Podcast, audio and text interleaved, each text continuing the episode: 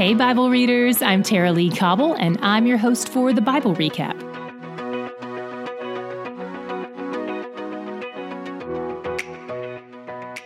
We have another day of Psalms today, another day where David is responding to God in light of his circumstances. And as a refresher, he's been promised the throne, but the current king has been hunting him down until recently, and he's living in the desert. Most of these Psalms have some sort of lament woven into them, but also lots of hope. I'm not sure my heart would be so filled with praise if I were in David's circumstances. In Psalm 56, David reminds himself of what is eternal, and he fixes his eyes on that, on God, in the midst of his troubles. It's easy to think God is distant or unfeeling when we're going through trials, but David knows that's not true. He says God has kept count of his tossing, has stored his tears in a bottle, and has recorded all of this in detail in his book. God knows and God sees. He's not distant. David knows that God is for him, despite what his circumstances seem to say. Psalm 120 is a bit different from most laments. It's short and it doesn't end with hope or praise. It's almost like he wrote it in a rush. And you know what? I love that it got recorded like this. It's his honest thoughts, his heart's cry to God, unpolished and seemingly incomplete, yet it's preserved in Scripture. This probably mirrors my prayers more closely than half of the other stuff David wrote. I don't always remember to praise him for who he is and what he's done. I don't always remember to preach the gospel to myself.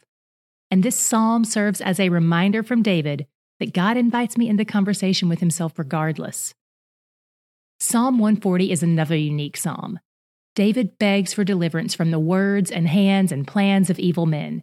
He asks God to be attentive and he praises God for being his covering. In verse 7, he says, O Lord, my Lord, the strength of my salvation, you have covered my head in the day of battle. This verse reminds me of the helmet of salvation that Paul references in Ephesians 6. With God as his covering, he has protection and salvation. And that's our only hope as well, that Christ is our covering. He asks God to thwart the plans of the wicked, acknowledging God's sovereign control over the plans of man.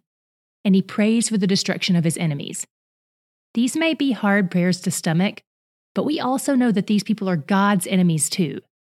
David knows God is a God of justice and that the righteous will praise him for his actions on their behalf. He continues in Psalm 140 with a request for God to listen and act quickly. He's not near the tabernacle, he's in the wilderness, so he can't be there for sacrifices and incense burning. All he's got to offer are his prayers and his hands up in praise. So he asks God to accept those offerings, he also asks God to guard his heart and his words. He knows how the human heart can easily be led astray. In this psalm, even more than he asks God to protect him from his enemies, he asks God to grant him personal integrity.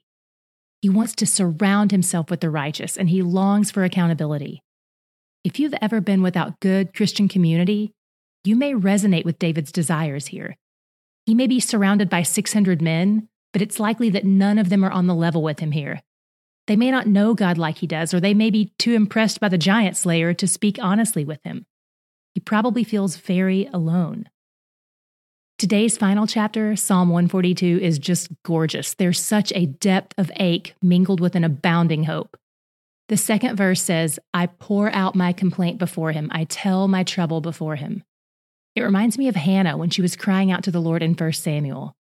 David feels utterly alone here, but not without faith that God will shift things for him soon. What was your God shot today?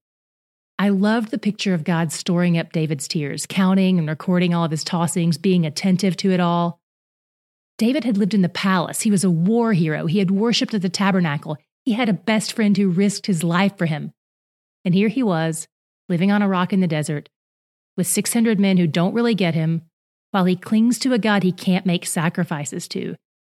He can't keep the festal calendar in the city. He can't bring his tithe. He has nothing to offer God but prayers and praise and tears. And God treasures every bit of it.